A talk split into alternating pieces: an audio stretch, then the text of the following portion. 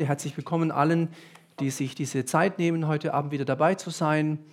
Heute zu diesem Thema die echte Weihnachtsgeschichte. Und ich hatte vor vielen Jahren mal dieses Büchlein ähm, entdeckt. Das lautet so, die Weihnachtsgeschichte, wie sie in der Bibel steht. Dann dachte ich, hä, ich werde die Weihnachtsgeschichte kennen. Ähm, Altbekanntes mit kleinen Überraschungen. Und dann habe ich mir das durchgelesen und habe gedacht, ja tatsächlich, da gibt es doch ein paar Sachen, die habe ich doch irgendwie anders gedacht, wie es die Bibel sagt. Und deswegen herzliche Einladung, einfach mit mir heute Abend auf die Reise zu gehen ähm, und die Weihnachtsgeschichte nochmal neu zu betrachten.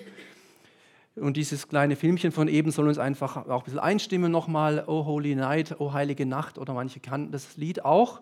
Wird ja auch immer wieder gesungen die nächsten Tage. Äh, so ähnlich wie Stille Nacht, Heilige Nacht macht hoch die Tür und herbei euer Gläubigen und am Weihnachtsbaum die Lichter brennen oder auch O Tannenbaum, weiß nicht, äh, wer das noch singt, aber gut. Also das einfach mal als kleiner ähm, ähm, Prolog zu Beginn. Wir werden gleich starten und sehen hier eben, das haben wir tatsächlich jetzt seit dem 11. September bis heute am ähm, 18.12. zusammen äh, gehört und gesehen und erlebt, diese Themen. Und ich denke, da war wirklich viel drin und wir können da viel lernen. Deswegen machen wir das ja auch und freuen uns immer über jeden, der dabei ist und auch lernen möchte. Ich möchte noch ein Gebet sprechen. Stehen wir bitte auf, wenn es geht, zusammen. Jesus, wir danken dir für den Tag, für diesen Abend, für diese Stunde. Und die Heilige Schrift ist uns so wichtig als Christen. Ohne die Bibel wären wir wirklich verloren. Wir würden nicht wissen, was es auf sich hat mit diesen ganzen wichtigen Wahrheiten. Danke, dass wir in einem Land leben, wo wir so einen freien Zugang haben zur Bibel und wir möchten lesen, wir möchten lernen, wir möchten forschen, wir möchten auch umsetzen von dem, was wir da lesen. Danke für jeden, der heute hier ist. Ich möchte dich bitten, dass du uns hilfst zu hören und mir zu sprechen, dass du uns segnest. Du bist da mit deinem Geist. Deine Gegenwart ist heute hier. Du hast das versprochen und so rechnen wir auch mit deiner Führung mit deiner Leitung in deinem Namen. Amen. Amen. Vielen Dank. Ich möchte etwas über die echte Weihnachtsgeschichte sagen. Also mit echt meine ich natürlich so, wie es die Bibel eben zeigt. Und ich bin auch so aufgewachsen. Am äh, Heiligen Abend haben wir zu Hause immer aus der Bibel gelesen. Mein Vater, gläubige Leute zu Hause gewesen, Christen. Und da wurde dann aus einer ganz alten Luther-Übersetzung, so mit altdeutscher Schrift, äh, vorgelesen. Das war wirklich was Besonderes so. Die Familie dann, Baum, Licht und Geschenke drunter und dann nach dem Gottesdienst, Kirche und so, nach Hause. Äh, erst Essen und dann Wohnzimmer und dann wurde eben gelesen, auch ein paar Lieder gesungen, manchmal noch Blockflöte, je nachdem, was wir da so konnten. Ähm, und dann kam eben diese Geschichte. Es begab sich aber zu der Zeit, dass ein Gebot Kaisers Augustus ausging, dass alle Welt geschätzt würde und so weiter. Und das ist eben besonders gewesen und das ist ja auch die Weihnachtsgeschichte. Aber wir werden feststellen, das ist eben nur eine. Es gibt eben ähm, zwei und wir gucken heute mal in beide rein. Das sind die Dinge, über die ich was sagen möchte. Diese Geburtsgeschichten ist eigentlich besser wie Weihnachtsgeschichten, weil das Wort Weihnachten gibt es ja in der Bibel nicht. Aber die Geburtsgeschichten, die zwei Geburtsgeschichten von Jesus im Neuen Testament, in Matthäus 2 und in Lukas 2, gucken wir rein. Dann möchte ich noch kurz was sagen, wieso ich eigentlich ausgerechnet der 25. Dezember da gewählt wurde, gibt es alle möglichen Theorien und da will ich da was dazu sagen, weil ich das auch ganz interessant und wichtig finde. Und dann der Fluch äh, dieser Zeit, dem wir auch ausgesetzt sind, aber auch der Segen dieser Zeit, dem wir auch ausgesetzt sind. Und ich lade natürlich ein, wir wählen den Segen, oder wir wollen nicht den Fluch, wir wählen den Segen. Es gibt wirklich auch einen Segen der Weihnachtszeit und da können wir dann eben ähm, im vierten Punkt dann eben noch was dazu hören. Gut, also wir steigen mal ein. Es gibt also zwei Geburtsgeschichten von Jesus im Neuen Testament. Und die eine finden wir in Matthäus 2, 1 bis 23. Das lese ich jetzt nicht alles vor, weil es einfach zu lange geht. Ähm, ganz einfach gesagt, das ist die Geschichte mit den Sterndeutern. Das ist die Geschichte mit den Sterndeutern. Ähm, Kaspar, Melchior, Balthasar, steht zwar nicht drin, aber wird oft gedacht, oder dass es drei waren, steht auch nicht drin. Auch oft gedacht, steht vieles nicht drin, was gedacht wird, aber wir können mal nachlesen, was drin steht äh, zu Hause, weil das einfach zu lange geht. Ja? Äh, das sind also diese, aber die Geschichte mit den Sterndeutern. Ich glaube, uns ist klar, was da war, Herodes und so. Ich denke, viele wissen das. Und äh, der dann gesagt hat, wie das ein König geboren, ja, ja, und dann schickt er sie wieder weg. Und diese ganzen spannenden Geschichten. Und dann lässt er doch alle Kinder umbringen, bis im Alter von zwei Jahren. Ähm, das sagt natürlich auch schon mal was aus. Äh, wieso nicht die, die eben Geborenen? Na, weil Jesus gar nicht jetzt geboren war, sondern schon viel älter war. Und deswegen taucht auch Bethlehem da gar nicht auf in dieser Geschichte mit den Sterndeutern. Ähm, und auch die Hirten tauchen nicht auf. Und also ganz, ganz interessant, mal diese Geschichte anzugucken von Matthäus, Matthäus 2, 1 bis 23. Und Matthäus schreibt ja vorwiegend für Juden. Und deswegen, äh, das ist einfach wichtig, dass man das so versteht, wenn wir das Neue Testament lesen, dass wir immer auch ein bisschen begreifen, wer hat das geschrieben und so der Hintergrund. Und Matthäus schreibt ganz stark an jüdische Leser.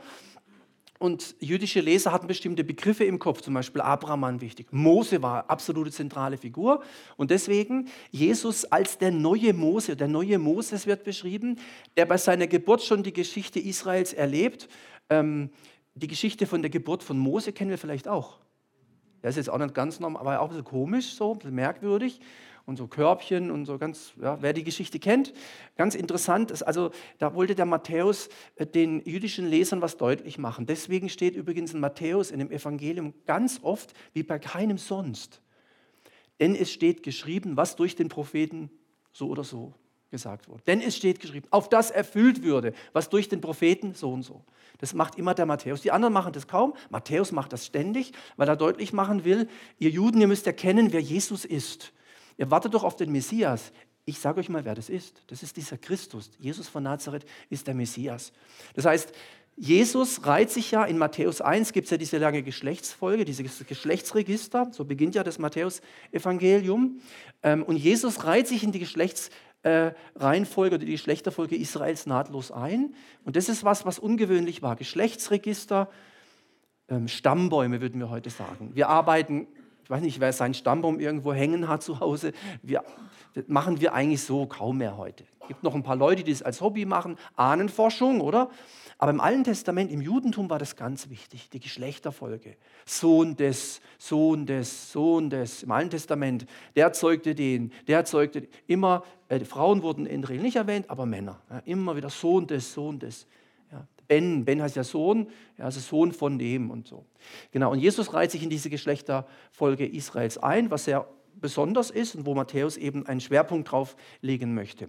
Und eben dieser Matthäus schreibt für Christen, die vorher Juden waren. Also er möchte den Juden deutlich machen, Jesus ist der Messias. Manche hatten es erkannt, manche nicht.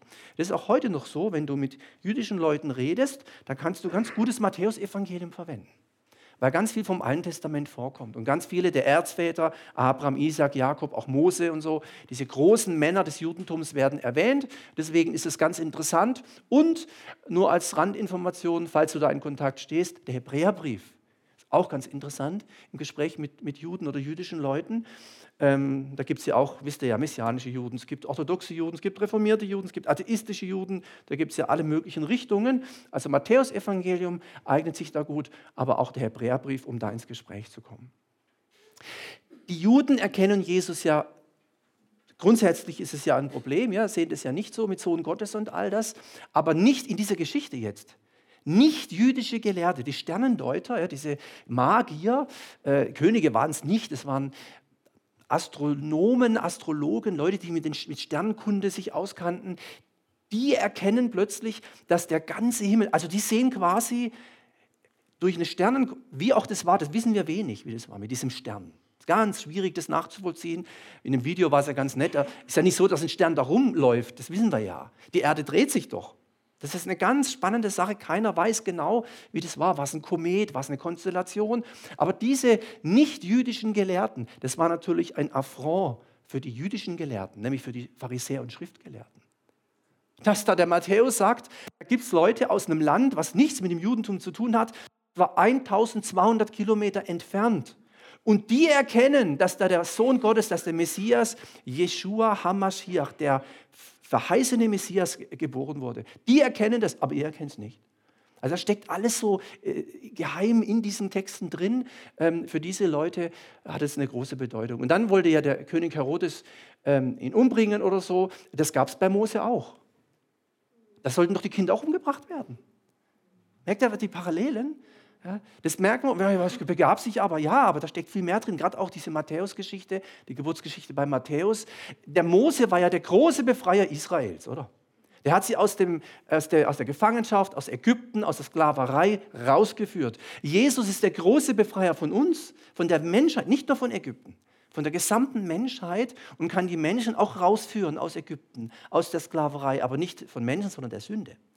Ja, da steckt also schon ganz viel Prophetisches drin, äh, wo der Matthäus sagt, Leute, schaut doch mal genau rein, begreift, wer dieser Jesus ist. Ja, Parallelismus, also zwei Dinge, der, der Mose damals, der auch umgebracht werden sollte, die Kinder, die ganz schlimme Geschichte, ja, äh, und Jesus, der auch umgebracht werden sollte, und beide sind die Befreier. Das finden wir also schon hier in diesem, in diesem Matthäusevangelium ähm, äh, vorgeschattet. Dann zum Lukas was, das ist ja diese bekannte Geschichte, aus meiner Sicht, also die haben wir bei uns, Matthäus haben wir nicht gelesen, Lukas wurde immer, es begab sich aber zu der Zeit und so. Ist ja auch gut, ist auch beides interessant. Lukas, ein ganz anderer Mensch, ein Arzt, sehr gebildet, verwendet viele Vokabeln, sehr äh, ein kluger Mann oder so. Ähm, und der schreibt eben aus, aus seiner Sicht diese Geschichte ähm, und der ähm, spricht von äh, einem Engel, der da, der da auftaucht und äh, der da 13, so kann man sich ziemlich sicher sein, dass sie 13 war, also nicht 10, auch nicht 20, wahrscheinlich 13 Jahre, 13, 14. Ähm, ich denke wirklich, dass sie 13 war. Ist auch ein Hammer eigentlich, 13-Jährige, schwanger. In unseren Gemeinden, ja, da freut sich nicht der Jugendleiter oder die Kinderstundenmitarbeiter, wenn die 13-Jährigen schwanger sind. War eine andere Zeit, ja, kann man jetzt viel drüber sagen, lasse ich jetzt weg, war überhaupt nicht ungewöhnlich damals, dass eine 13-Jährige äh, schwanger ist. Aber hier war es ungewöhnlich, denn äh, das Kind kam nicht von ihrem äh, Verlobten, der war übrigens wahrscheinlich wesentlich älter, das war damals auch üblich. Das konnte also sein, ein 40-Jähriger heiratet eine 13-Jährige. Für uns ganz unvorstellbar. Deswegen ist es auch so, dass wir bald nicht mehr viel von Josef hören. Möglicherweise, weil er tot war. Man weiß es nicht. Das ist ungewöhnlich. Normalerweise wird man immer den Mann, den Vater erwähnen. Josef taucht irgendwann ein äh, paar Mal noch auf und dann ist er weg. Ja? Er war ja auch nur der Vater in Anführungsstrichen. Denn der Engel verkündet ja der 13-jährigen Maria, dass Gott ihr einen Sohn schenken wird. Gott wird ihr einen Sohn schenken. Und das muss man als 13-jähriges Mädchen erstmal verkraften. Also ganz schwierig, mit so einer Botschaft umzugehen. Und da können wir viel lernen von Maria. Ähm, ganz interessant, ähm, was da Gott und warum er das so gemacht hat, vieles wissen wir nicht. Aber was wir wissen, ist, dass dieses junge Mädchen bereit ist, Gott in sich aufzunehmen. Das, das kann man sich, das ist ein Geheimnis, wie das auch genau passiert ist oder so. Keiner kann das erklären. Ich glaube auch daran, an die sogenannte Jungfrauengeburt. Und nicht junge Frau, sondern Jungfrau, also übernatürliche Zeugung. Wie das war, keine Ahnung. Gibt es ja mehrere Beispiele. Auch Johannes der Täufer wurde übernatürlich gezeugt. Es gibt einige Beispiele im Alten und Neuen Testament, wo man sagen muss, das ist menschlich nicht erklärbar. Das kann Gott machen. Mit ganz besonderen Leuten kam das immer davor und hier Jesus, die besonderste Person von allen, da war es so und sie ist bereit und lobt ihn im Magnifikat. Das ist jetzt, wenn man aus dem Katholischen kommt, ein Begriff. Ja. Wo sie dann so ein Loblied und so, kann man dann alles äh, finden, auch in der Bibel.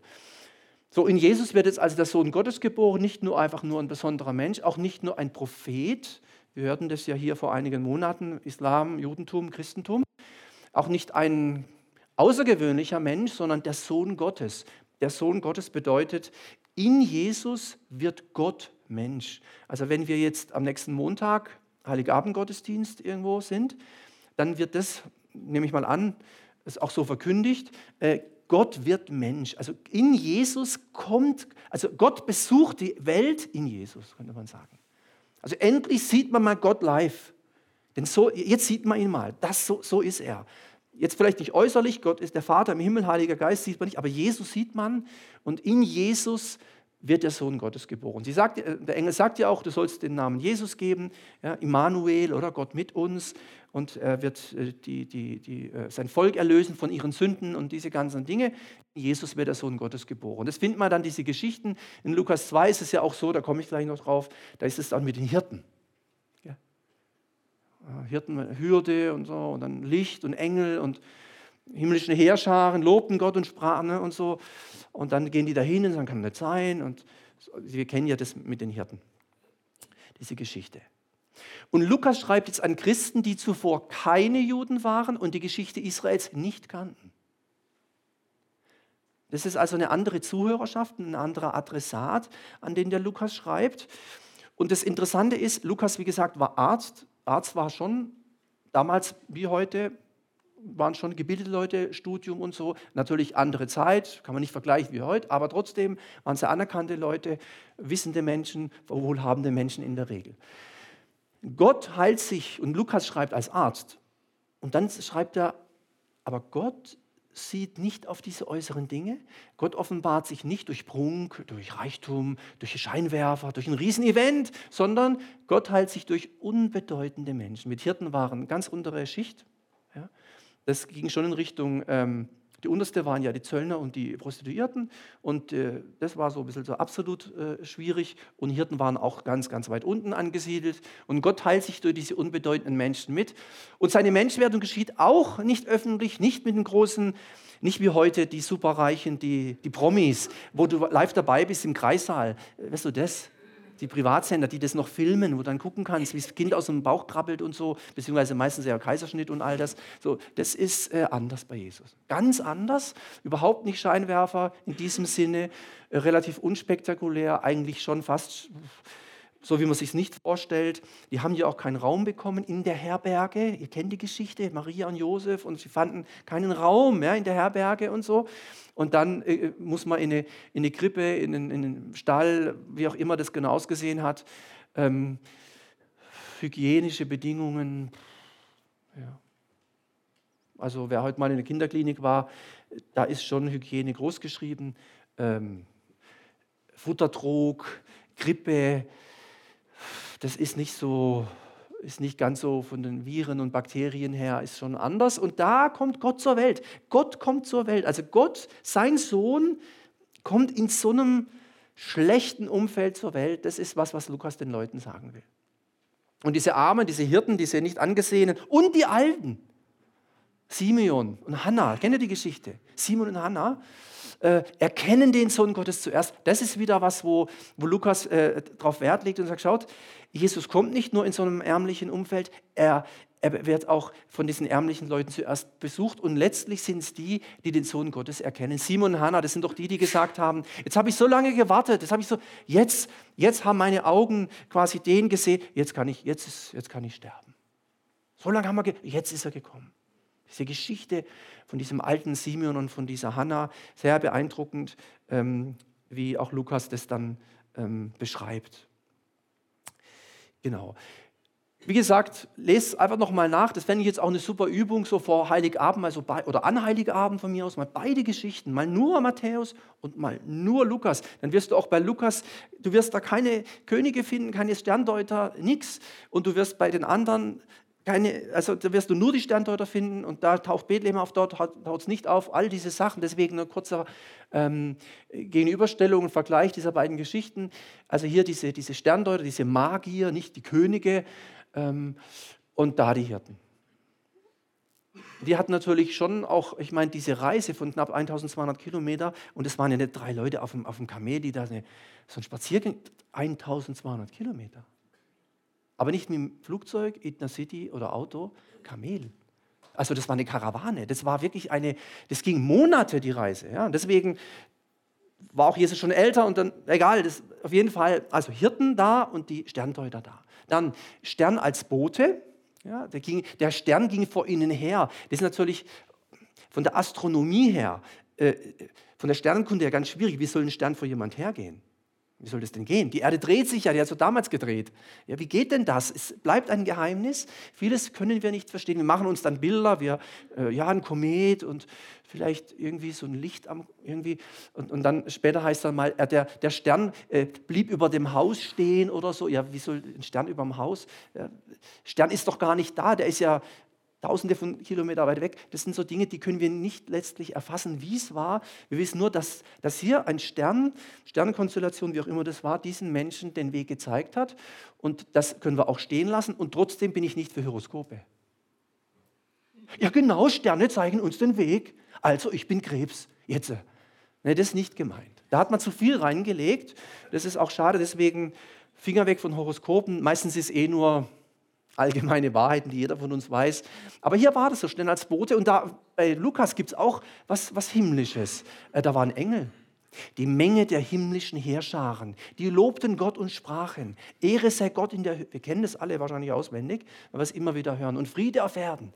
Ja, Menschen äh, ein Wohlgefallen oder seines Wohlgefallens, je nach Übersetzung. Engel als Boden, Angelos. Ja, nicht Sterne, Engel. Es gibt biblische Stellen, da, da, auch in Offenbarung, da weiß man nicht genau, wenn da Sterne steht, sind Sterne gemeint, also wirkliche Sterne oder Engel. Okay? Das sind auch so Sachen, äh, die, die, die Symbolik des Neuen Testamentes, man kann dann das deuten, man kann sagen, es könnte so sein, manchmal ist es klar, manchmal ist es nicht klar. Ja, so. Dann, da steht es von einem Haus, wahrscheinlich Nazareth, da ist er aufgewachsen. Jesus ist in einem Haus aufgewachsen. Ja, dieses Rumreisen war ja erst mit Anfang 30. Ja, da aufgewachsen wie das andere Kind, Zimmermann, Betrieb zu Hause, all diese Dinge. Hier steht was von Krippe Bethlehem. Ja. Ähm, warum Bethlehem? Da, ähm, da komme ich, glaube ich, noch drauf. Müsste ich eigentlich noch drauf kommen? Oder war das schon? Ich glaube, das kommt noch. Dann ähm, bis zu zwei Jahren sollten die Kinder umgebracht werden. Das ist natürlich unsinnig. Warum soll ich einen Zweijährigen töten, wenn, wenn gerade ein Säugling geboren ist? Weil die länger unterwegs waren, neun Monate. Ja, da kann man sich überlegen, äh, wie lange man da reist. Auf jeden Fall, wie auch immer, Jesus war schon älter, wohnte möglicherweise dann eben gar nicht mehr in Bethlehem. Äh, deswegen gibt es da einige Hinweise, warum steht auch ein Haus da. Und hier steht von dem Neugeborenen, von dem Baby, in Windeln gewickelt und in einer Krippe liegend. Okay. Dann hier geht es um die Geschenke, die waren ganz wichtig, die Geschenke. Ähm, in, diesem, in diesem Heft wurde das auch ähm, alles so ein bisschen erklärt. Die Geschenke braucht es natürlich dann auch ähm, äh, für, die, für die Flucht nach Ägypten. Kennen wir das auch? Jesus musste dann, war ein Flüchtling, könnte man sagen, relativ am Anfang seines Lebens schon, äh, wegen, Josef, äh, wegen Herodes. In Herodes, in Josef erschien dieser Engel im Traum also das Gold, gab ja drei Geschenke, oder Gold, Weihrauch und Myrrhe, wisst ihr wahrscheinlich. Gold benötigten sie sehr bald zur Flucht fürs Exil in Ägypten. Weihrauch, ein Symbol für Gebet und Anbetung. Und Myrrhe, ein, schon ein Hinweis auf die bitteren Tage, Leiden und Bitterkeit, Myrrhe. Jesus endete im Leiden und Kreuzestod. Also das möglicherweise in diesen Geschenken nicht nur einfach so ein Symbol im Sinne von, hier kriegst du was geschenkt, sondern prophetische Bilder schon drin waren, ob diese, diese Leute das wussten oder nicht. Die heiligen drei Könige, also heilig nicht, drei, drei nicht, Könige auch nicht, aber diese Sterndeuter, ob sie das bewusst gemacht haben oder nicht, wissen wir nicht, aber interessanterweise sind genau das die Geschenke, die haben genau gepasst. Ich wünsche dir an Heiligabend, dass du Geschenke bekommst, die passen. Und nicht, dass du sagst, ach du liebe Zeit, schon wieder den Schokolade, den ich jetzt schon zweimal verschenkt habe, jetzt taucht er wieder bei mir auf. äh, sondern dass es passt. Ja, hier hat es gepasst. Beschneidung, finden wir da gar nichts dazu. Lukas, gut, als Arzt bringt er solche Dinge, ist ihm auch wichtig. Beschneidung, achter Tag, oder? Äh, Darstellung im Tempel, 40 Tage nach der Geburt Jesu. All diese Dinge, die wir dann auch weiter mit Hannah und diese ganzen Geschichten, Simeon, das finden wir dann eben ähm, bei Lukas. Das also erstmal zu dem, dann ein paar Hinweise, wieso 25. Dezember könnte ja auch 8. Juli sein oder 3. Oktober oder 12. März oder so. Ähm, da gibt es ziemlich viele Theorien und Legenden, kann man sich in Büchern viel damit beschäftigen, in Internetforen und auch in so Verschwörungs- theoriemäßigen äh, äh, Bereichen findet man auch sehr viel. Deswegen muss man mal gucken, was ist denn sicher. Sicher ist, dass Quirinius ähm, Grünes Lukas von 6 bis 7 nach Christus Statthalter in Syrien war. Das finden wir bei Lukas auch geschrieben. Das schreibt der Lukas in seinem Evangelium. Ähm, zu der Zeit, der Quirinius Statthalter in Syrien war. So steht es wörtlich in äh, Lukas 2 geschrieben. Und was man auch weiß heute, dass Herodes, der da dem, so nach dem Leben trachtete, bereits vier vor Christus gestorben ist. Also wenn er vier vor Christus stirbt, ja, dann kann ja nicht Jesus um 0 Uhr, also 0, im Jahre 0 geboren worden sein. Und das ist auch so, das weiß man ganz sicher. Äh, was man auch sicher sagen kann, ist, zumindest was mir bekannt ist, äh, dass man das Geburtsjahr Jesus nicht 100% äh, sicher benennen kann. Und das ist vielleicht auch gut so. Ich, ich kenne mein Geburtsjahr und ich hoffe, du kennst deins. weißt du, Jesus ist zwar ganz Mensch gewesen, aber auch ganz Gott. Und vielleicht ist es gut, dass wir diesen Jesus und auch überhaupt unseren Gott, diesen dreieinigen Gott, den Schöpfer des Himmels und der Erde, dass wir ihn immer auch ein bisschen als, das Fremdwort wäre Mysterium, also als Geheimnis auch sehen. Ähm, gestern habe ich, äh, gestern früh, als ich irgendwo äh, Sport gemacht habe, einen Vortrag gehört über das Geheimnis Gottes. Und da hat er auch gesagt, also, also wenn Gott für dich, für uns Christen kein Geheimnis mehr ist, wenn wir alles wissen, wenn alles klar ist, wenn alles kein Problem ist, wenn wir quasi genau wissen, wie Gott ist, wie, wie er handelt und was er jetzt macht, was er später macht, dann hat der gesagt, dann hat er eine große Anfrage, ob das der Gott der Bibel ist. Denn der Gott der Bibel, der ist immer auch ein Geheimnis. Den verstehen wir nie ganz. Den durchdringen wir nicht, weder mit unserem Verstand, noch mit unserem Herzen, noch mit unseren Gefühlen. Von daher, viele Dinge bleiben uns verborgen. Trotzdem hat sich die Zeitrechnung so entwickelt, das wissen wir, wir haben 2018 nach Christus. Also würde man denken, naja, vor 2018 Jahren ist Jesus geboren. Am 24. oder 25. Ja, 24. Dezember oder so. Aber das ist äh, sicher nicht der Fall. Deswegen gehen wir mal weiter. Was man weiß, dass er nicht im Dezember äh, des Jahres Null geboren ist, weil man, äh, das ist auch klar, das ist auch nichts Schlimmes oder so. Es ist einfach so, wir sind ja für die Wahrheit, oder? Wahrheit macht frei, also Wahrheit. Äh, Im Winter weder eine Volkszählung ähm, ansetzte, noch äh, Schafe draußen hatte. Also die, da die Menge der Hürden bei den Herden und so, das, da sagen alle Historiker, das ist natürlich nicht im Winter gewesen, ja, möglicherweise im Spätherbst oder so, aber äh, nicht im Winter. So. Also ist immer noch die Frage, ja, wieso jetzt dann der 25. Dezember? Übrigens, habe ich zumindest gelesen.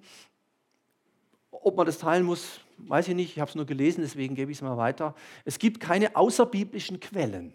Außerbib es gibt ja die Bibel, aber es gibt ja auch noch Bücher zur Zeit, in der die Bibel gespielt hat, je nachdem, wo wir da sind. Auch im Neuen Testament gibt es ja Geschichtsschreiber und, und, Leute, die dann Sachen notiert haben. Und da heißt es dann, ähm, es gibt keine außerbiblischen Quellen, dass eine Volkszählung überhaupt stattgefunden hat. Manche vermuten, ob man das teilen muss, weiß ich nicht. Ich möchte eigentlich der Bibel da mehr glauben, aber manche Dinge sind schon merkwürdig. Ja. Manche vermuten, Lukas hat dies erfunden, um Jesus nicht in Nazareth, wo seine Familie lebte, sondern in Bethlehem, der Stadt Davids, zur Welt kommen zu lassen, weil das ist natürlich verheißen in der Stadt Bethlehem, oder? Auch im Alten Testament finden wir Hinweise. Lassen wir jetzt mal offen. Es gibt manchmal solche Dinge, die ein bisschen Mühe machen, wenn wir aufrichtig ernsthaft sind und nicht immer schon vorher alles wissen. Zum Beispiel kennt ihr sicher die Stelle, als Jesus gestorben ist, doch dieses, wurde doch das verfinstert, oder? Und dann ein Erdbeben. Und dann heißt es, und die Gräber taten sich auf. Und viele Leute, die so raus, so aus dem Grab und so raus. Und das ist natürlich absolut äh, fantastisch, wenn, wenn sich Gräber öffnen und da Leute rauskommen. Aber es gibt keinen Hinweis, also zumindest was ich gelesen habe, wo Leute gesagt haben, ja, und das sind dann so Sachen, wo wir als Christen manchmal Mühe haben zu sagen, ja Mensch, aber steht doch drin, aber wenn das keiner mitkriegt, was ist denn da jetzt? Und die Gegner sagen dann, ja seht ihr, seht ihr, ihr mit eurer Bibel, das hätte man doch merken müssen, wenn das so ist. Und auch hier muss doch, muss doch bekannt sein, ist ja nicht irgendwas, so eine Volkszählung und so. Also kritisieren sie gleich die Schrift. Das ist ein falscher Schluss meines Wissens nach, so wie ich das interpretiere. Aber deswegen sage ich, manche vermuten das. Es könnte auch sein, da war die Volkszählung, man hat es ja nicht notiert, man hat es vergessen. Die, die es aufgeschrieben haben, haben vielleicht diese Schriften dann, hat man nicht gefunden, was auch immer. Die Bibel spricht davon und die Bibel sagt doch klar, dass Jesus in Bethlehem zur Welt gekommen ist. Warum jetzt der Tag? Immer noch die Frage. Manche haben gesagt, ja, weil Gott am ersten Schöpfungstag, also 1. Mose 1, ja, Genesis, der Anfang der Bibel, ähm, werde Licht und dann hat er doch das geschieden. Licht von Finsternis, Tag und Nacht. Äh, das müsse dann quasi, also wenn am ersten Schöpfungstag Tag und Nacht unterschieden wurde, dann müsste das an einem Tag gewesen sein, also wenn dann Gott auf die Welt kommt, an dem quasi Tag und Nacht gleich lang waren, äh, zum Beispiel am 25. März. äh, Tag der Tag- und Nachtgleiche. Oder gibt es auch so Leute, die sagen, nee, weil Jesus das Licht der Welt, also Jesus sagt doch, ich bin das Licht der Welt.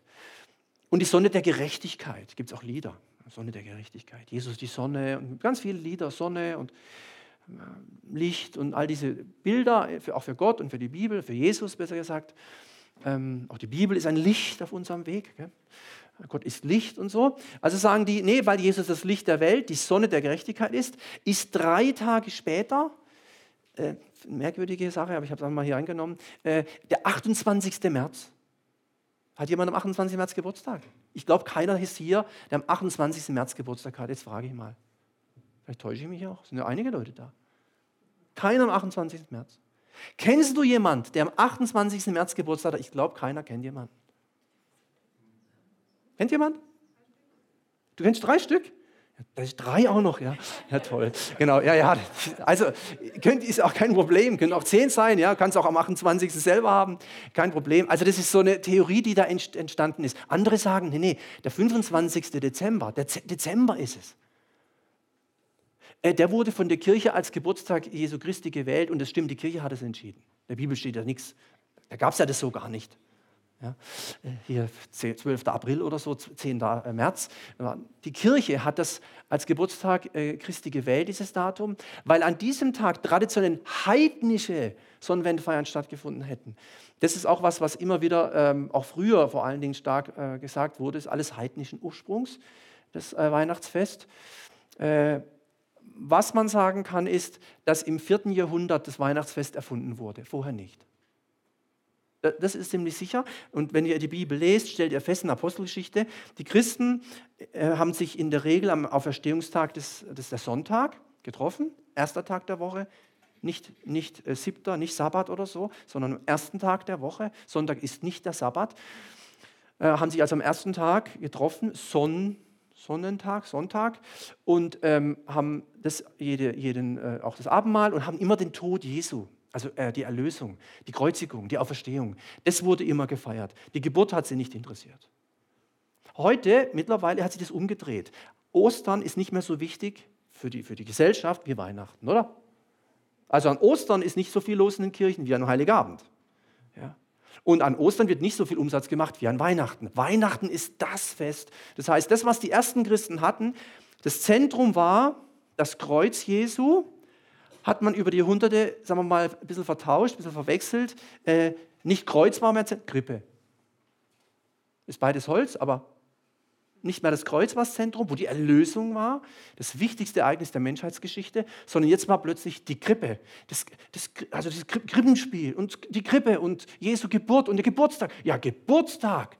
Geburtstag ist ganz arg wichtig. Wann hast du Geburtstag? Geburtstagsfeier. Geburtstag. Also nicht mehr das, das Kreuz, sondern die Krippe war im Zentrum. In dieser Zeit, das hat ja auch mit, mit verschiedenen Dingen zu tun, äh, Konstantin und so, hatte sich das Christentum auf dem Weg zur Staatsreligion gemacht. Es gab es ja auch dann, ja, war auch teilweise schwierig. Verfolgung war zwar nicht mehr, aber jetzt, jetzt war es eigentlich in Christ zu sein. Also es war fast normal. Ja, was, du bist kein Christ? Kann nicht sein. Ja, äh, bis dahin, dass man das dann, ich kenne das mit diesem Kreuz dann auf den Schildern und später dann Kreuzzüge und so, Zwangschristianisierungen, die sich immer wieder in der Kirchengeschichte wiederholt haben. Gut, also es wurde eben so gedacht. Deshalb habe es versucht, die oft oberflächlich christianisierten Massen dort abzuholen, wo sie standen, zum Beispiel bei ihren Kulten. Die sagen einfach, okay, die Leute haben irgendwas geglaubt und wir tun es jetzt einfach umdrehen und machen dann aus diesem Heidnischen was Christliches und dann ist es eigentlich so in unserem Sinne, ob die jetzt so eine persönliche Beziehung zu Christus haben, ist nicht so entscheidend. Hauptsache, äh, sie können bei ihrem Kult bleiben und wir nennen es nur anders. Also wir geben dem, dem Kind einen anderen Namen, im wahrsten Sinne des Wortes. Wir geben dem Kind, zum Beispiel dem Sonnengott, einen anderen Namen der heißt es halt Jesus oder so. Ja, wo seit 247 nach Christus der Sol Invictus gefeiert wurde, sollte nun der Geburt einer noch größeren Lichtquelle, Jesus, gedacht werden. Also beim Licht bleiben wir mal, aber wir nennen es einfach Jesus, weil der sagt ja auch, bin das Licht der Welt, das passt. Also eine Theorie, ja, dass man das so gemacht hat. Und dann wäre quasi das Weihnachtsfest ein umgedeuteter Sonnenkult und wenn Leute sich natürlich an dem orientieren, dann muss man sagen, dann kann es Weihnachten nicht feiern. Das kann es nicht bringen. Das geht gar nicht. Ja? Auch kein Heiligabend und, und Weihnachten und Gottesdienst und Baum und Lichter und Kerzen. Das geht alles nicht, wenn jemand das so glaubt. Die, die Theorie war einfach, Jesus, Jesus äh, und es gibt ein Lied, das heißt so, Jesus, die Sonne, das strahlende Licht. Äh, und das stimmt ja auch. Aber die sagen, ja, ja, aber, aber das kommt von, dieser, von diesen Kulten, von diesen Lichtgottheiten. Und deswegen Vorsicht, Vorsicht. Ja, Jesus ist zwar äh, dieses Licht der Gerechtigkeit, er ist die Sonne der Gerechtigkeit, er ist auch Licht des Lebens und so, und das ist ja auch Gott oder so, aber letztlich kommt es doch daher. Ja? Und deswegen auch der Sonntag, der Sonnentag, uh, der Mondtag, kommt vom Mond. Gell? Also da wird dann überall irgendwas reingedeutet und das da, also wenn man so arbeitet, vielleicht kennt ihr solche Menschen, ich kenne ein paar von früher, da hast du keine Freude mehr am Glauben. Weil du, du findest immer was. Ostereier, oh. Fruchtbacke, uh, alles heidnisch. Der Hase, der da hoppelt, oh. Ja, das ist alles, ist, findest du dann immer irgendwas. Ähm, und dann, ja, oh Tannenbaum, jetzt sieht man schon den Baum an. Jetzt betet man den Baum an. Wie, wie schön sind deine Kleider, deine Nadeln, deine Zapfen, was auch immer. Was ist denn los? Du scheinst nicht nur, du brennst nicht nur, du äh, zur Sommer, nein, auch im Winter, wenn es schneit. Und singen die zum Baum, ja, zu Jesus singen. Ja, doch nicht den Baum an. So, findest du also immer was, dann ist eigentlich vorbei. Das angeblich so beliebte heidnische Sonnenwendfest ist nicht eindeutig belegt. Es gibt gar keine so klaren Hinweise. Und dieser Mann hier, im vierten Jahrhundert nach Christus verweist an Weihnachten ausdrücklich darauf, dass es keine heidnischen Parallelfeste gäbe. Also es gibt auch diese Position, dass man einfach das mal sieht, Leute, die es immer gleich so abtun, ist alles gefährlich und was bloß auf. Ähm, wir werden nachher was hören über den Fluch, wo man aufpassen muss. Aber diese Dinge, meistens hat man halt einseitige Quellen, die vertritt man dann und so. Aber wenn man da auch diese mal ernst nimmt, und es ist viertes Jahrhundert nach Christus, genau diese Zeit, wo es entstanden ist, da sagt so jemand, nee, also heidnische Parallelfeste, mh, wüsste ich jetzt nicht, dass das ähm, damit was ähm, äh, zu tun hat. Dann Augustinus, Kirchenvater, thematisiert der 25. Dezember. Er sagt, das ist die Offenbarung Christi an die Juden. Ähm, repräsentiert durch die Hirten, in Bethlehem und der 6. Januar ist dann seine Offenbarung an die Heiden, repräsentiert durch die heiligen drei Könige. Und das ist bis heute so, 6. Januar, oder? Heilige drei Könige. Äh, sie waren weder heilig noch drei noch Könige, aber egal, Hauptsache wir haben frei. Ja, das ist eine schöne Tradition, aber biblisch ist die drei Sachen da hinten, da musst du lange suchen, also im Wort findest du da so gut wie nichts. Ähm, übrigens auch Ochsen, Esel, dann kannst du lang suchen, bis du da was findest. Aber kann natürlich sein, Stall, Grippe und so, vielleicht war da irgendwas. In Jesaja gibt es so einen Hinweis, aber ja. Gut, ähm, 6. Januar, Offenbarung an die Heiden durch die Heiden drei Könige. 25. Dezember, Offenbarung Christi an die Juden. Ja, kann man so sehen, manche haben das vertreten. Er nennt den 25. Dezember den kürzesten Tag des Jahres. Und jetzt guckt doch, wir, wir kennen das doch, jetzt ist doch um fünf schon stockdunkel halber. Hey, kürzlich war es um zehn noch hell abends. Was ist denn da los? Ja, und deswegen freuen sich, also ich freue mich zumindest drauf, wenn es wieder umgekehrt läuft. Wisst ihr, wenn es wieder länger Tag wird. Ah, wenn es um 10 Uhr nachts, wenn du um 10 Uhr nachts noch anfangen kannst, eine Wanderung zu machen und um halb elf ist immer noch hell, so ungefähr. Aber jetzt, ah, ja, wenn du in den Bibelpunkt kommen kannst, ohne das Licht anzumachen und heimfährst ohne Licht. Ja, und jetzt musst du ja, dunkel, dunkel, dunkel. Und deswegen sagen diese Leute eben, ja, das ist so, der 25. Dezember, und guck mal, wie es dieses Jahr wird, wo das dann wieder kippt. Das ist ja so. Und dann fängt es wieder an, heller zu werden. Und dann geht es wieder schnell und plötzlich, zack, dann noch Sommer-Winterzeit. Ja, kennen wir ja auch noch, ist auch nicht biblisch, aber anderes Thema. Ähm, und dann freuen wir uns wieder, wenn es also länger hell ist. Und die sagen, Jetzt fängt das Licht an, wieder zu wachsen. Also jetzt fängt das Licht. Das Licht ist jetzt mehr wie die Finsternis. Und das ist ein schönes Bild, weil in Jesus ist Licht in die Welt gekommen. Da gibt es doch diese Stellen. Und sah ein großes Licht. Ja. Da gibt es einige auch Prophetien aus dem Alten Testament auf die Geburt, auf das, auf das Kommen Jesu, äh, wo es um, ja, im Finsternis und so, ein großes Licht gesehen. Ja, die, die da wohnen, im Finstern und so. Ganz tolle Zitate, die wir da im Alten Testament finden, prophetisch auf, auf die Geburt Jesu. Die sagen dann, das ist der Geburtstag des Tages, nicht der Sonne. Sonne sagen die weg. Das ist uns, geht wieder in diese Kultrichtung, aber des Tages. Ja. Die Bibel kennt doch am Anfang. Gott hat gesagt, es gibt dann Tag und Nacht. Das waren damals ja zweimal zwölf Stunden. Heute sagen wir, ein Tag hat 24 Stunden. Damals war das nicht so. Der Tag hatte zwölf Stunden von sechs bis so und dann noch einmal von ne, 18 bis morgens um sechs, zweimal zwölf Stunden. Und das waren quasi dann, und beides zusammen war ein Tag. Ja? Also Tag und Nacht, also Finsternis und, und, und, und Helligkeit war dann ein Tag. Ja? So. Und heute sagen wir halt, der Tag hat 24 Stunden. Ähm, und wenn wir in Amerika sind, dann mit PM und AM und so. Äh, und das ist eben dann der Geburtstag des Tages, nicht der Sonne, sondern der Tag. Jetzt wird es hell, jetzt kommt das Licht und mit Jesus ist das Licht in die Welt gekommen. So. Man hat dann viele antike Texte ausgewertet, um schlussendlich zu dem Befund zu kommen, dass es wenig eindeutige oder einheitliche oder klare Anhaltspunkte gibt. Weihnachten sei die christliche Version einer antiken heidnischen Sonnenwendfeier das glauben auch immer weniger Leute. Aber vor, also wo ich Kind war, so, da gab es schon so Leute, die so richtig missionarisch vertreten haben. Ja?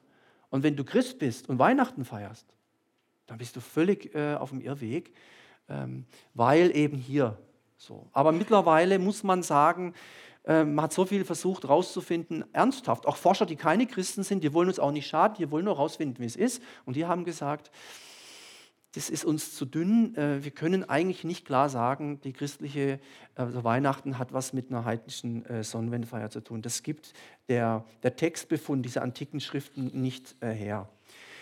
Im vierten Jahrhundert haben die Pilgerströme, Pilgerreise, man geht wohin und denkt, dort geht was. So, ne? einfach ausgedrückt. Im vierten Jahrhundert schon, im vierten Jahrhundert äh, haben die Pilgerströme nach Bethlehem bereits zugenommen. Das heißt, es hat sich rumgesprochen in den ersten Jahrhunderten, da ist Jesus geboren. Und was machen die Leute? Die gehen dahin, weil ja der Geburtstag plötzlich wichtiger war wie das Kreuz. Die sind nicht nach Golgatha gegangen, zur Schädelstätte. Das hat keinen interessiert. Die sind nach Bethlehem gereist und haben geguckt, ah, wo war denn das und so. Äh, und das ist natürlich bis heute so, ja, Geburtskirche und all diese Dinge. Also die Leute strömen dahin nach Bethlehem und dieser Gregor von Nyssa warnt finde ich richtig toll, was der damals, damals, überleg mal, wie der ist, hat er gesagt, die körperliche Anwesenheit garantiert noch keine Geistesgegenwart. Mit anderen Worten, du kannst hundertmal irgendwo hingehen, wo Jesus mal war. Das heißt noch lange nicht, dass du da irgendwas empfängst, dass da irgendwie eine größere Kraft ist oder so. Äh, natürlich ist es schön, wenn man mal äh, im Garten Gethsemane war. Boah, da war Jesus auch mal. Jetzt war ich auch mal da oder mal auf die Hügelstätte gewesen bist oder äh, im Jordan geschwommen oder getaucht, was auch immer, alles nette Dinge. Aber der hat damals schon gesagt, diese fanartige Kultur der Menschen, jetzt reisen wir mal dahin, vielleicht kriegen wir da was mit. Ja? Jetzt fliegen wir mal nach Amerika zu der Tagung und vielleicht nehmen wir den Segen mit. Ja, das hat der Mann im vierten Jahrhundert schon erkannt, sagt, so funktioniert es nicht. Gott ist nicht dort, wo du hingehst, Gott ist da, wo du bist, wenn du mit ihm verbunden bist. So ist es. Ja, also nichts gegen große Veranstaltungen, ist alles schön, aber Gott ist in der Massenveranstaltung, wo 10.000 die Hände heben und heilig bist du singen, genauso gegenwärtig, wie wenn du zu Hause die Toilette putzt. Hast du das gewusst? Das ist wichtig. Gott ist nicht an das gebunden, wie viele was machen. Gott ist überall da, wo Menschen mit ihrem Herzen ungeteilt auf ihn ausgerichtet sind. Ja, das sind jetzt die Scheinwerfer Gottes, die Augen des Herrn, oder? Durchlaufen die ganze Erde, um den Menschen vorbeizustehen, deren Herz ungeteilt auf ihn ausgerichtet ist. Egal wo du bist, wenn dein Herz ungeteilt auf Gott ausgerichtet ist, boah, ist er voll da. Egal wo du bist. Egal. Das hat der schon erkannt. Und diese Pilgerströme, jetzt gehen wir da mal hin. Das, wir finden das gerade, in, denke ich, in, in, den, in dem Mittelalter was ganz extrem. Wir kennen ja auch die ganzen Sachen mit den Reliquien, oder? Mit den Knochen. Ja, auch in den orthodoxen Kirchen finden wir das noch stark. Irgendwelche Sachen küssen, Bilder, Ringe, irgendwelche Sachen, so Rituale und denken dadurch. Ja, ja, und Paulus räumt mit dem Ganzen auf. Er sagt, hört auf mit diesen Dingen, mit diesen komischen Ritualen, mit diesen Sabbaten, Neumonden. Hör, das ist es nicht. Ja. Leb du ganz mit Jesus, das ist es. Mehr brauchst du nicht, egal wo du bist. Ja. So, man kennt den Ort seiner Geburt, man hat auch dort eine Kirche. Sollte man nicht auch das Fest seiner Geburt feiern? So ist es dann entstanden. Man weiß jetzt in etwa, da ist er geboren, Bethlehem, Stall, das war natürlich alles nicht mehr da oder Herberge, das wusste man nicht, aber in dem Ort war es und ähm, jetzt machen wir da eine Kirche hin. Das war im Mittelalter, da hat man überall schnell irgendwo eine Kirche hingebaut, es sind ganze äh, Orden entstanden, wenn wir an Franziskanerorden, andere Dinge, äh, das war, die haben gedacht, die Menschen, da wo eine Kirche ist, ist Gott. Im Alten Testament war das ja auch so ähnlich. Da, wo der Tempel ist, da, wo die Stiftshütte ist, da ist Gott. Paulus macht es relativ deutlich. Er sagt, du bist der Tempel. Wir sind der, unser Körper, wir sind der Tempel. Ja, wir sind der Leib Jesu. Da, wo der Leib Jesu ist, wo Christen sind, ist Christus. So, das ist eine ganz tolle Sache, müssen wir nur wieder im Bewusstsein haben. Die Beziehung zur Sonnenwende liegt zwar nahe, aber der Termin im Frühling ist ja völlig, da mit März oder so, da ist ja schon wieder Ostern. Ja. Also das kann man auch getrost auf die Seite legen. Und auch ohne ein heidnisches Fest, das zu ersetzen gewesen wäre, leuchtet das Datum des 25. Dezember als Besonderes ein, denn das ist wieder dieser, dieser, dieser Faktor da, die Tage werden eben wieder länger. Abschließend muss ich das Tempo aufnehmen. Das Jesuskind ist von Anfang an kein Held, am Anfang gar nicht. Ein Baby, das da rumliegt, rumschreit und Windeln und so. Äh, leuchtet auch nicht sofort mit voller Kraft. Das hat dann angefangen, ein bisschen vorgeschattet als Zwölfjähriger im Tempel. Da war schon manches merkwürdig. Was ist mit dem los? Hm. Aber ansonsten wissen wir über die Kindheit Jesus so gut wie nichts. Das ist gut so. Das würde uns Eltern in unserer Erziehung massiv beeinflussen, wenn wir wüssten, wie Jesus mit fünf war, mit acht, mit zwölf. Da würde ich ständig meinem Kind sagen: Schau mal, schau mal. Du, Jesus in deinem Alter, gell? Der hat aber da hier das Zimmer aufgeräumt oder irgendwas. Das ist natürlich fatal, ja. Das wäre schrecklich. Wir wissen nichts. Wir wissen nichts. Er hatte ja Geschwister, leibliche Geschwister, mehrere. Die sind mit ihm aufgewachsen. Wir finden im Neuen Testament Bücher von Autoren, die leibliche Geschwister von Jesus waren. Sehr interessant. Und wenn du sagst, was, dann guck mal nach, was das für welche sind, welche Bücher.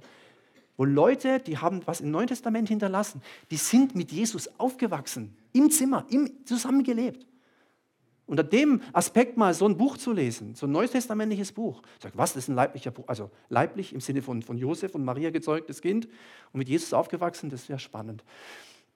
Genau, es wird am 25. Dezember gefeiert, nicht weil das Ende des Winters irgendwie oder Jesus ein Lichtgott wäre, sondern weil es draußen kalt, also im Winter, ja, Weihnachten da hier, gut, die alle wünschen sich Schnee, vielleicht Regen auch, gucken wir mal. Und die göttliche Hoffnung, etwas Schwaches, Kleines und Christus ein einfaches Baby ist. Das ist eigentlich die Botschaft von Weihnachten. Ähm, bei all dem Licht, bei all dem Glanz, was wir dann auch haben, das war total ärmlich, erbärmlich. Liegt er da, Eltern, kommen ihren komische Hirten daher. Völlig unschöne Szenen eigentlich. Und so beginnt Jesus mit was ganz Einfachem. Wie sagt er so oft dann später, als er groß war? Wer im Kleinen treu ist, im Einfachen, im Einfachen dich sehen. Kennen wir das Lied? Im Einfachen. Da, was nichts ist vor der Welt. Das hat Gott auserwählt. Finde ich total beeindruckend und richtig ähm, mutmachend auch in unserer Zeit. Drittens, Flucht der Weihnachtszeit, nur ein paar Gedanken dazu. Tradition ist manchmal gut, hat viele Vorteile, aber Tradition kann, kann tödlich sein, wenn Tradition nur die Hülle ist. Wenn Menschen am, jetzt am, am nächsten Montag singen, stille Nacht, heilige Nacht und gar nicht genau wissen, was damals passiert ist. Wenn, wenn Leute singen, macht hoch die Tür, die Tor macht weit, es kommt der Herr der Herrlichkeit und sie kennen den Herrn gar nicht. Sie kennen ihn nicht. Wenn sie singen, herbei euer Gläubigen, aber sie sind gar nicht gläubig. Herbei euer Gläubigen, fröhlich triumphiert, ach kommet, ach kommet. Und sie sind aber, aber sie sind gar keine gläubigen Menschen. Sie gehen nur an Heiligabend wegen Tradition in die Kirche. Am nächsten Sonntag sind sie dann schon nicht mehr dabei. Und im letzten, also vorgestern waren sie auch nicht. Aber jetzt, aber Montag, am Heiligen, da geht man. Tradition. Es gibt auch gute Traditionen, wenn man von ganzem Herzen mit Jesus lebt. Wunderbare Tradition, in die Gottesdienste zu gehen. Komm man am Montag in eure, geht in unsere, in eure Gottesdienste, selbstverständlich. Eine gute Sache und wir nutzen das auch, aber es ist eine Gefahr. Eine Tradition hat immer auch Gefahren. Geschäftemacherei enorm, jetzt wieder gestern gehört, Umsatz boomt. Ähm, wenn ich es richtig verstanden habe, wieder 15 oder wie viel Prozent, wieder noch mehr wie letztes Jahr, noch mehr Umsätze. Die Deutschen geben noch mehr aus für Geschenke. Darf man ja auch machen, wenn man Jesus nicht vergisst. Wenn man ihn vergisst, dann, dann ist echt äh, Geschäftemacherei. Jesus wird vergessen, das ist natürlich äh, tödlich. Ähm, Geburtstag, gehst du hin und vergisst Geburtstagskind? Ja, wo gibt's denn das? Ja, das gibt's doch nicht. Ich bin doch nie zu meinem Geburtstag. Ja, ja wieso bin ich eigentlich da? Geburtstagskind, wir hatten heute Geburtstag. Aber so, aber so ist ein Heiliger Abend. Manche Menschen wissen wirklich nicht Bescheid. Essen, essen, fressen. Nichts gegen Braten, wer isst nicht gerne Gans oder was auch immer ihr esst oder auch nicht esst. Oder äh, ähm, ähm, was gibt es bei uns? Ah, lass mal. Äh, aber also es ist so schön, wenn man was essen kann. Essen ist gut, fressen ist. Du darfst, geh doch heute Abend auf die Waage und dann gehst in zehn Tagen nochmal drauf. Und dann gucken wir. Ja, also da gibt es ja einige Leute, die jetzt schon wochenlang nichts essen, damit sie da richtig. Oh. Genau. Also Essen ist gut, aber Vorsicht, das kann auch manchmal wirklich ins Auge gehen. Und dann natürlich Geschenke. Jeder freut sich über Geschenke, ich auch, du auch, ist was Tolles. Aber normalerweise beschenkt man ja das Geburtstagskind. Es ist heute jetzt auch der Mode, das habe ich mitbekommen bei Kindergeburtstagen. Der Sohn geht zum Kindergeburtstag mit dem Geschenk, kommt zurück auch mit dem Geschenk. Hä? Ja, das ist heute üblich man bringt nicht nur, man kriegt auch was. Ja? Also jetzt ist es so, der, der Geburtstag hat, muss eigentlich am meisten bezahlen, weil der muss für alle Geschenke besorgen. Dabei sollte er eigentlich von allen Geschenken bekommen. Ja? Das ist echt verrückt, ja? verrückte Welt. Man beschenkt andere anstatt das Geburtstagskind. Darum, das machen auch manche Kirchen und Gemeinden, auch wir, äh, dass wir sagen, wir möchten an dem Abend, am Heiligabend, ein ganz besonderes Opfer, und da meinen wir jetzt wirklich Geld einsammeln, wo wir dann auch weitergeben oder so von dem, was wir alle haben, wo wir so viel, dass wir da trotzdem noch mal an andere denken, die vielleicht weniger haben wie wir. Und das sind ja fast sieben Milliarden, die weniger haben wie wir.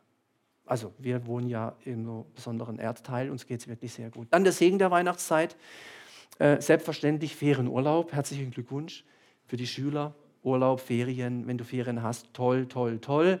Dann äh, äh, zwischen den Jahren hatten viele auch frei, Schüler sowieso. 7. Januar oder wann es wieder losgeht, das ist ja eine Freude. Äh, das ist wirklich toll. Das ist super, finde ich gut. Man kann sich da auch Ruhe und Erholung gönnen. Man kann natürlich auch wochenlang oder tagelang wie verrückt äh, Skifahren gehen oder so. Oder vielleicht ist es auch eine Erholung für ein toll Schlittenfahren oder einfach nur Schneewanderung, wenn denn Schnee liegt. Ja, Ruhe und Erholung, das ist sicher was Schönes in dieser Zeit. Und ich finde schon, dass die Tage zwischen den Jahren. Gell, ihr wisst, was es heißt zwischen den Jahren. Häufig doch relativ ruhig verlaufen. Ähm, nicht so viele Termine sind, Autobahnen nicht so voll sind. Ähm, gut, bei den Geschäften tut sich dann wieder was. Äh, aber ansonsten ist da doch relativ viel Ruhe und auch dann erster Weihnachtsfeiertag, zweiter Weihnachtsfeiertag, da ist ja echt viel Ruhe. Man hat Zeit für sich, Familie, kann sich zurückziehen, kann mit Leuten was machen, kann Menschen besuchen. Ähm, das ist auf jeden Fall positiv. Man kann endlich mal wieder richtig gemütlich und in aller Ruhe die Bibel lesen, die, zum Beispiel die zwei Weihnachtsgeschichten, wenn man sie noch nicht vorher gelesen hat, oder gute Bücher, finde ich echt super in der Zeit. Äh, kann man auch sonst machen, aber da äh, lesen. Ähm, ob unterm Baum oder nicht, egal, aber einfach Bücher lesen, Bibel lesen, das ist was, was total Positives. Man kann Rückblick halten auf 2018, wie ist gewesen, was war gut, was war nicht so gut. Man kann Ziele oder Ausblick haben äh, für 2019, gibt es Dinge, die ich plane, die ich vorhabe, auf was will ich achten, auf was will ich, äh, was will ich nicht mehr tun, was will ich angehen oder so. Diese Dinge sind möglich. Und bei all dem, ob es jetzt die Ruhe ist oder der Trubel, ja, manchmal ist auch Trubel, man sieht dann Leute, die man das ganze Jahr nicht sieht und all diese Dinge, ähm, ob es jetzt Trubel ist oder Ruhe. Jesus im Mittelpunkt, das, das wünsche ich dir, das wünsche ich uns, dass uns das gelingt. Das wäre so, das wäre mal eine Weihnachten, wow, das wäre mal richtig schön. Ja, Jesus, nicht nur am Heiligabend, sondern sonst auch so. Besonders Jesus im Zentrum, im Mittelpunkt zu haben. Ähm, das wollte ich einfach heute weitergeben diese Gedanken dazu, Geburtsgeschichten im Neuen Testament, 25. Dezember, paar Dinge, Fluch und Segen der Weihnachtszeit. Jetzt noch ganz kurz ein Ausblick, ja, auch wenn es schon eins nach acht ist. Ihr habt auf euren Zetteln, ganz wichtig, die neuen ähm, Flyer geliehen von dem Bibeltraining Center. Und hier draußen liegen auch welche aus, ähm, was wir jetzt so haben. Die sind jetzt, ich habe gesagt, die müssen unbedingt heute fertig sein. Und heute kamen sie auch an. Hat geklappt. Jahresprogramm, das ganze Jahr. Also Das musst du quasi in deine Schublade, Nachttisch, Küche, irgendwo, wo du, wo du auch immer hingehst, dabei haben. Weil wenn du das nicht mehr hast, dann hast du es ja nicht mehr. Und dann weißt du nicht mehr, was geht. Deswegen, da steht einiges drin, was da jetzt laufen wird im neuen Jahr. Wir haben noch ein Format dazu genommen, nicht nur den Bibelpunkt und diese Samstage, diese drei Samstage immer, sondern noch was Neues. Das nennt sich Bibeltag. Also Geschwister, mehr können wir jetzt nicht mehr machen. Also, also jetzt, das ist wirklich echt erstaunlich. Wir haben den Bibelpunkt, wir haben Bibeltag, wir haben Bibeltraining. Da kann man jetzt echt viel, wenn man möchte, freiwillig äh, sich damit beschäftigen, ob das äh, der Römerbrief ist oder andere Dinge, die hier angeboten werden. Ich habe mal die, die Themen nur fürs erste Halbjahr. Wird hier sein wieder, hier KL4, startet am 22.01. mit Philipp Müller, der da hinten sitzt im roten Pulli. Äh, dann gehen wir die ganzen Themen durch, über das Hinflut, die Aura Jesu, Kindererziehung. Also wieder ganz verschiedene, fünf Tipps für kraftvolles Bibellesen, christliche Mystik, vergeben und loslassen. Markus Liebel da hinten. Das kommt nach dem Tod. Äh, Chance und Gefahr bei Aggression. Erstaunliches über Jesu Schüler. Die Verweltreiche Daniels, die Gabe der Zungenrede, Israel. Also das sind spannende Themen. Und bei Israel noch ein kleiner Hinweis da wird es so eine Übergangssache sein. Wir werden nämlich diesen Abend, ist aber noch ein bisschen hin, äh, in der Gnadenkirche haben, weil dann ab dem Sommer, also die, die zweite Staffel quasi, wird dann wieder, so haben wir es abgemacht, äh, in den Räumen der Gnadenkirche sein. So von daher wird also dieser Abend, das ist ja der Sohn, ist es glaube ich von Ludwig Schneider, meine ich, ähm, der, weil da auch viele Menschen kommen und auch von außerhalb. Und wir wollen es aber als Bibelpunkt machen, aber richtig groß auf, auffahren, diese Veranstaltung. Werden wir es in der Gnadenkirche haben, dann ist Sommerpause und dann geht es eben weiter, steht ja hier alles drin. Ähm, und zu dem Bibeltag noch was, weil es auch was Neues ist. Da gibt es ein Tagesseminar jetzt äh, einfach immer mal angeboten, nämlich vier Stück im Jahr. Ähm, einmal ähm, über Heilung, bei Jesus und in der Gemeinde von Roland Schaffenberg im Januar. Das ist also dann von 9 bis 16 Uhr. Steht immer, wo es auch ist. Ihr findet da alles drauf. Oder Faszination Unsichtbare Welt, was ich machen werde in der Gnadenkirche am 11. Mai. Oder Highlights aus 1. Mose, also Genesis, das ist im ersten Buch der Bibel, Bernhard Knies. Und dann noch Tod und dann ähm, Markus Liebelt am 20. Juli in der FEG Donau-Eschingen. Also da seht ihr, da ist echt vieles angeboten. Hier findet ihr die Gemeinden, die mitmachen. Eine tolle Möglichkeit. Und ähm, nutzen wir das wir können es nur anbieten. Bitte macht davon Gebrauch. Es lohnt sich wirklich, solche Dinge äh, in unserer Zeit zu besuchen, um im Glauben zu wachsen und gestärkt zu werden. Stehen wir nochmal auf zusammen. Ich möchte nochmal abschließendes Gebet sprechen. Herr, wir danken dir für den Abend. Wir danken dir für diese Bibelpunktabende hier in KL4. Wir danken dir für die verschiedenen Themen, für die verschiedenen Referenten. Und dein Wort geht aus, dein Wort, die Saat wird ausgesät, der Ackermann sät und es fällt auf den Boden. Und wir möchten Menschen sein, die mit offenen Herzen hören. Wir wollen Leute sein, Männer, Frauen, alte, junge, frisch bekehrt oder längergläubig oder langegläubig, die dein Wort aufsaugen wie ein Schwamm, dass wir spüren, das ist eine gute Nahrung, die uns weiterbringt im Glauben. Und diese Stunde, die können wir investieren. Und das ist äh, nicht vertane Zeit. Äh, zu sein oder deinem Wort. Durch die verschiedenen Themen werden wir bereichert und beschenkt. Dein Wort ist unseres Fußes Leuchte und ein Licht auf unserem Weg. Und das nehmen wir auch mit jetzt in die Weihnachtszeit. Das nehmen wir mit in den Jahreswechsel. Das nehmen wir mit ins neue Jahr.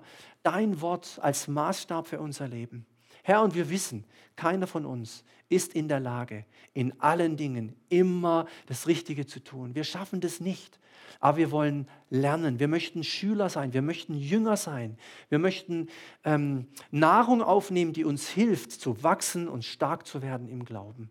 Und ich danke dir, wo das gelungen ist in den letzten Monaten, wo hier Geschwister gekommen sind, auch regelmäßig da waren und geistliche Nahrung empfangen haben. Und dass wir die Nahrung mitnehmen in unsere Gemeinden. Und dass so Gemeinden stark werden, auch durch diese Arbeit, äh, durch dieses Bibeltraining Center, dass wir da ganz viele Möglichkeiten eröffnen, durch die verschiedenen Themen im Glauben zu wachsen, auch Dinge zu lernen, Erkenntnis zu fördern. Ich danke dir dafür. Danke für die Gemeinden, die sich da äh, mit einklinken. Danke, dass wir verschiedene Gemeinden und Gemeinschaften haben und Kirchen und Freikirchen hier in der Region. Und dass wir aber einen Herrn haben, und du, Jesus, du bist der, um den es geht, auch in den nächsten Tagen. Und dich wollen wir verkündigen. Und wir wollen dich bitten, dass Menschen auch an Heiligabend in den nächsten Tagen und Wochen, auch jetzt in dieser Weihnachtszeit, ganz neu etwas hören von diesem Jesus, der Mensch geworden ist. Äh, Christ, der Retter, ist da. Wir danken dir dafür. Herr, segne jetzt auch den Abend, geh du mit uns, leite uns in alle Wahrheit und gib uns deinen Frieden. Amen. Amen. Vielen Dank fürs Kommen. Noch gesegnete Feiertage, einen guten Start ins neue Jahr. Bis bald. Tschüss.